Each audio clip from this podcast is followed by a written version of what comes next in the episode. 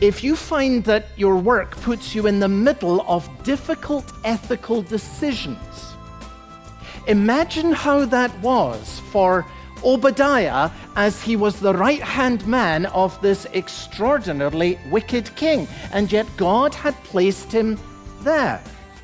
Welcome to Open the Bible with Pastor Colin Smith. I'm David Pick, and Colin, I think we need some context here. Who was Obadiah? one of the lesser known characters of the Old Testament. Um, he's only referred to, I think, in this one place uh, in the story of Elijah. But here was this godly man who had the extraordinary work of serving in the court of King Ahab, the worst king who had ever been up to his time in the entire history of Israel. Talk about a difficult work environment. That's about as dark, uh, as violent, and uh, uh, as difficult as it could possibly be. But God had a person who honored him right there in what seemed to be the darkest place. So I think that this lesser known character in the Bible is a huge encouragement for every person who feels as a Christian that you've been placed in a really tough circumstance. You're in a dark place. You're in a place where it's not easy for a Christian to be. You might even wonder, is this a place where a Christian should be at all? And I'm sure Obadiah must have asked that question. You're going to find encouragement from the example of this guy. And if you've not heard of him before, he's going to become one of your favorite characters in the Old Testament. Well, we're going to be looking at the first book of Kings, chapter 18, as we begin the message Your work matters more than you think. Here's Colin. God has his people in some very surprising places. It's one of the things we're going to learn from the scriptures today. Actually, we've seen it already, although we've not drawn attention to it, in the uh, story of the widow of Zarephath. You remember God sent Elijah to this lady who must have seemed the most unlikely person to help him. After all, she had no resources of her own, only a willingness to trust God and to walk in obedience. But even more surprising was that she was a widow in Zarephath. And I want just to draw your attention to that today. Zarephath was in Sidon. And if you check back in chapter 16 and verse 31, guess who came from Sidon? Jezebel, the woman who was at the very heart of importing Baal worship into, into Israel. Now, today we meet another servant of God in an equally unlikely place. His name is Obadiah. We have not met this character before. It's the first time he appears in the story. And we find out in verse 3 that he serves as no less than the chief of staff to King Ahab himself. Look at verse 3. Ahab called Obadiah, who was over the household. We would call that chief of staff. Now, Obadiah, we're told, verse 3, feared the Lord greatly. Verse 12 fills out the picture where Obadiah tells Elijah, I, uh, your servant, have feared the Lord from my youth. So here is a godly man, and he's in the most extraordinary place. He is in the palace, and he is right next to Ahab. And in a country that is being swept by idolatry that is coming out of the palace, whoever would have imagined that a godly person would be right next to the king from whom it was coming? Now, remember that Ahab did more evil in the sight of the Lord than any of the kings who came before him. We saw that back in chapter 16 and verse 30. Now we're being told in verse 4 of our chapter today that Jezebel cut off the prophets of the Lord. What that means is simply this that Jezebel launched a campaign of persecution and terror against those who spoke the word of God publicly. The campaign was being run right out of the palace. So imagine the darkness of this palace that is dominated and ruled by a, an evil king and by a wicked queen. This is the capital of darkness.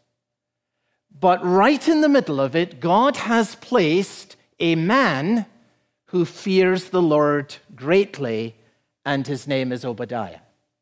Now, here's where we're going with the message today. My aim is very simple it is to encourage every Christian who has been placed by God in a dark place. That's the aim today.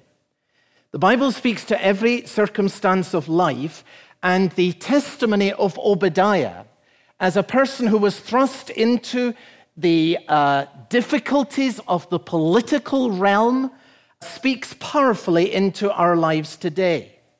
If you have a difficult boss, imagine what it would be like working for Ahab. Just think about that. If you find that your work puts you in the middle of difficult ethical decisions, imagine how that was for Obadiah as he was the right hand man of this extraordinarily wicked king. And yet God had placed him there. So I, I, want us to think about it because it speaks right into our lives today. I've never preached in my life on this passage before. It's so often skipped over when we come to the story of Elijah, but I think that it may prove in the kindness of God perhaps to be just a word that many of us need by way of encouragement today. So let's begin here by looking at where God placed him and the sheer difficulty of his calling. It is a remarkable thing throughout the Bible that for the purposes of his grace, God often finds a way to put people who honor him quietly into places of very high influence indeed. Think about Joseph, and he's at the right hand of Pharaoh in um, Egypt. What an uncomfortable place that must have been for anyone who was a believer. But God has him there, and through his presence there, food is provided for uh, the family of God. Uh, think about Esther.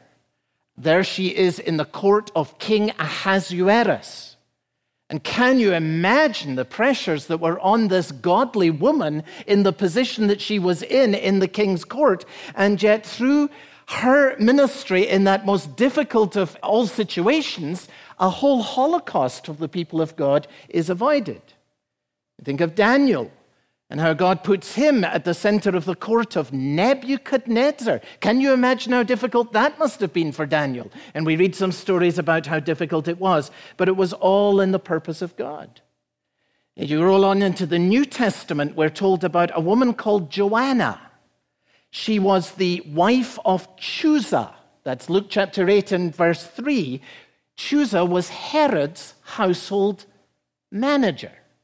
And this woman, Joanna, was one of the women who went to the tomb on Easter morning. She, she, was a woman who loved Christ and was devoted to the Lord Jesus Christ. But there she is, and she's living in Herod's palace. I mean, that's the palace where they brought the head of John the Baptist on a plate at the end of a wild party.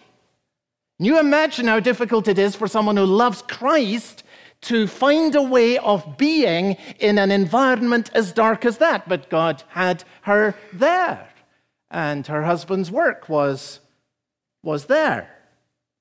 And uh, if you roll forward in the New Testament, uh, one more example Philippians chapter 4 and verse 22. I wonder if you've ever noticed this. Paul says, The saints greet you, especially those who are of Caesar's household.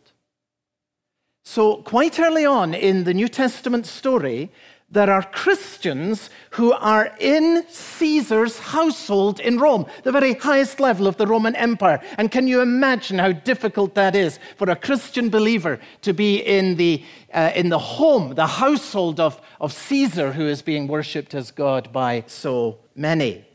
So there were Christians at the very highest level. How did these people get into these positions? Well, they were clearly highly gifted people. They were clearly people of integrity, and I guess that was why those who employed them trusted them. And God clearly gave them favor in the eyes of the leaders who had hired them at the highest levels of society.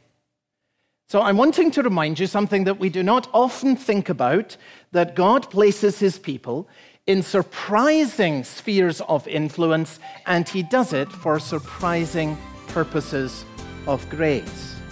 You're listening to Open the Bible with Pastor Colin Smith and the message, Your Work Matters More Than You Think. And if you ever miss one of our broadcasts, you can always catch up or go back and listen again on our website. That's openthebible.org.uk. There you can download any of our previous messages uh, completely free. And you can also find us as the Open the Bible podcast. That's available on your favourite podcast platform Spotify, Apple Podcasts, Google, and many others. Just search for Open the Bible UK and subscribe for regular updates. Open the Bible is able to remain on this station and on the internet and as podcasts because of our listeners' generosity. If that's something you feel you'd like to do, we would very much appreciate a regular donation to the work of Open the Bible. And this month, if you are able to set up a new monthly donation of £5 or more, as a free gift, we'd like to send you a copy of the book The Fight by John White. Colin will be talking a little bit more about this after the message. Now let's get back to the message Your Work Matters More Than You Think, where in the first book of Kings, chapter 18, here's Colin. God places his people in surprising spheres of influence, and he does it for surprising purposes of grace. Now, Obadiah fits exactly into this storyline. Remember that the king, any king of Israel's first calling was to fear the Lord. The king of Israel was to write out a copy of the scriptures for himself as his first act so that he would fear the Lord. Ahab had nothing to do with that. He did not fear the Lord. So, what did God do? God placed a man right next to him who did. You see the surprising kindness of God here. Now, many of you will relate immediately to this man Obadiah, who loved the Lord but lived and worked in a place that must often have torn him apart. Maybe you are serving a company where many things make you deeply uncomfortable. Sometimes you say, Well, now I'm a Christian. Should I even be working here? And how long can I go on working for these people? And here's the problem. And I speak here especially to those who are younger. If you are looking today for a career in which you will not experience conflicts of conscience, you will have a very limited choice indeed because that sphere is getting narrower and narrower and narrower. You just think across the professions. Here's a Christian teacher, and she's saying, How can I work with this godless curriculum? Here's a Christian pharmacist, and she's saying, How can I serve these pills over the counter? Here's a Christian lawyer, and he's saying, How can I, in good conscience, defend this particular client? Here's a Christian banker, and he's asking, How can I, in all conscience, invest in this company? Here is a Christian politician, and she is asking, Can I support this compromise? The list goes on and on and on. It's the real world in which Christians live. And many of you face intense pressures in your career.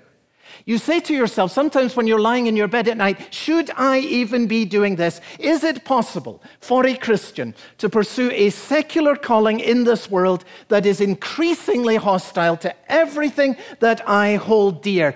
Can I stay or should I go?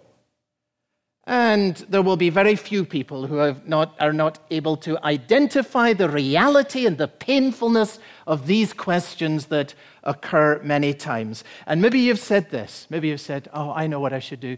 Maybe I should get a job in ministry. Maybe I should become a pastor. Maybe I should become a missionary. Maybe I should go far away. Maybe I should work for a nice Christian organization and then I wouldn't have to deal with all these nasty pressures. And the, the darker the world becomes, friends, the greater the pressure on Christians to withdraw that's the pressure. Because it's not easy to be in Obadiah's shoes. So, this is a huge issue that this man who is brought before us in the scripture today speaks to us about. Obadiah's career as, imagine it, friends, Ahab's chief of staff. How difficult is that? How careful do you have to be with what you say in that environment? And it is of huge importance for every Christian who struggles with these questions. And we're learning from him straight away that God places his people in every sphere and in every level of life. And I want to encourage younger folks as you're thinking about a choice of career and how can you be most useful to your God.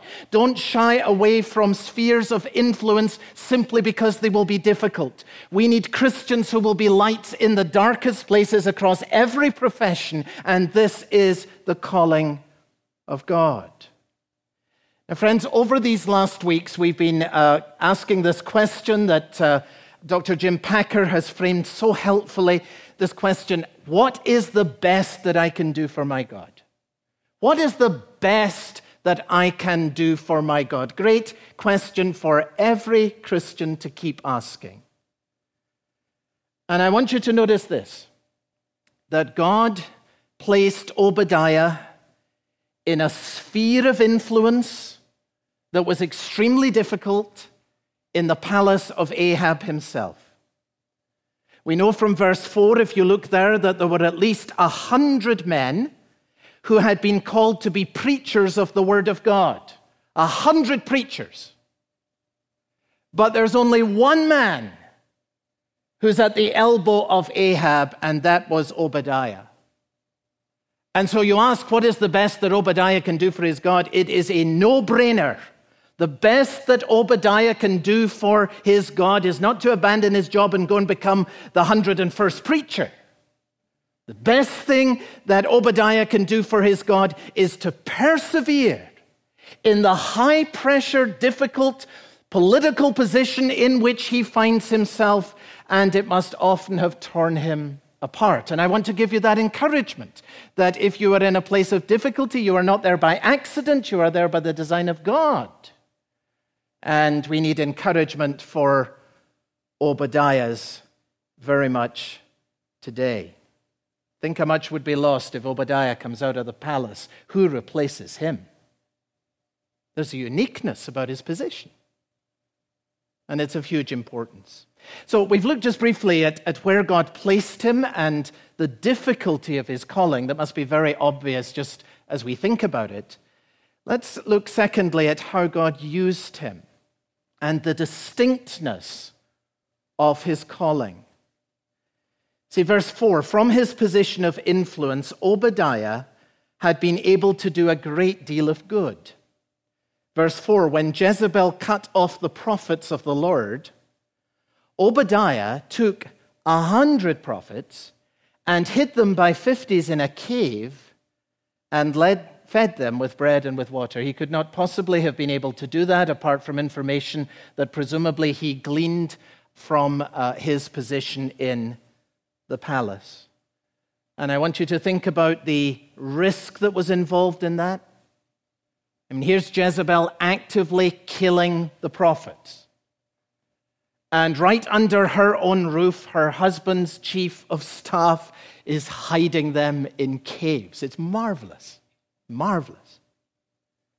And think not only of the risk, but think of the cost. We're told here that um, he supplied food to a hundred missionaries out of his own pocket. That's a remarkable thing. Elijah could never have done that. So, 1 Kings in chapter 18, God brings these two men together Elijah, who we're already familiar with, and Obadiah, who we've just begun to get to know. It's the third year of the drought, and the search for the water is now desperate. Verse 5 Ahab says to his right hand man, Obadiah, Well, let's go through the land. Uh, let's try and find the springs of water and let's look at the valleys. Perhaps we'll find some grass. Perhaps we'll be able to save the horses. Very interesting. He's worried about the horses.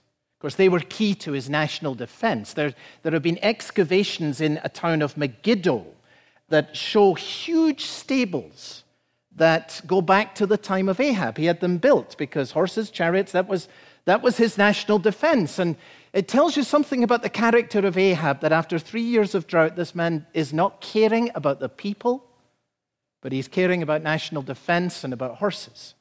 And if there's any water, we want, them, want the water to go there. Quite extraordinary.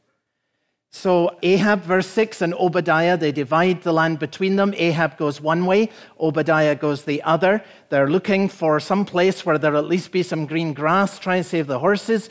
Verse 7, and as Obadiah was on his way, behold, Elijah met him. And now these two men who both fear the Lord, both brothers in the faith, but living in completely different worlds, meet together. I expect, though we're not told, that Obadiah, as the chief of staff, would have been present in the palace when Elijah, do you remember, right at the beginning, came up to Ahab and made his announcement that there would be no rain on the land. And so it's not surprising that he recognizes this man. But it is also quite clear from this story that Obadiah was completely horrified when he did. After all, Elijah is the most wanted man in Israel. Obadiah tells in verse 10 There is no nation or kingdom where Ahab has not sent to seek you. And when Ahab sends his investigators out in the search for Elijah, and someone says he's not here, then Ahab doesn't just accept that, he makes them swear on oath. And now Obadiah has run right into Elijah, and he knows he's going to have to go back to Ahab, and he wonders just what that is going to mean for him. It's the last thing that he wanted. I don't think that Elijah had much time for Obadiah either. And here's why. Later in the story, chapter 19, verse 10, when Elijah gets discouraged, do you remember he says this? I, even I, only am left. I, even I, only am left. Which tells you what he thought about Obadiah. He wasn't worth counting miserable compromiser working for the enemy, taking a salary and a fat one at that out the palace. So here are two men, brothers in the faith, but living in different worlds, with different temperaments, and with very different callings. You've been listening to Open the Bible with Pastor Colin Smith and the message, Your Work Matters More Than You Think, and it's part of our series, The Surprising Influence of a Godly Life. And if you ever miss one of our messages, you can always go back and listen again, or catch up, or go back and listen to earlier broadcasts on our website. That's openthebible.org.uk. Open the Bible relies on its listeners to keep this program on the radio and on the internet. People like you this month, if you're able to commit to a new regular monthly donation of £5 or more, we would like to thank you by sending a copy of John White's book, The Fight. Colin, who is this book written for? Well, it's for every Christian who wants to grow, and that has to be every Christian. I mean, it's every one of us. This is just a practical handbook on how to grow in the Christian life. It has been helpful to me over many years. I first read it as a young Christian when I was a, a student in college. It's still valuable for me today. John White just goes through some of the basics of the Christian life how to pray, how to grow in holiness, how to seek the guidance and the will of God, very practical, laid out very clearly, and drawn wonderfully from his deep understanding of Scripture. It's written in a compelling manner. And so, if you're looking for something that will help you grow in the Christian life, or something that you could give to someone who needs to grow in the Christian life, this is a really helpful, practical, accessible, and biblical handbook. And the fight has stood the years of time. And I'm just delighted that there is a new edition available now that we're able to make available to all of our listeners. So, this book, The Fight, is our gift to you this month if you're able to start a new monthly donation to Open the Bible of £5 per month or more. You can find details on our website, openthebible.org.uk. For Pastor Colin Smith, I'm David Pick. Thanks for listening, and I hope you'll join us again soon.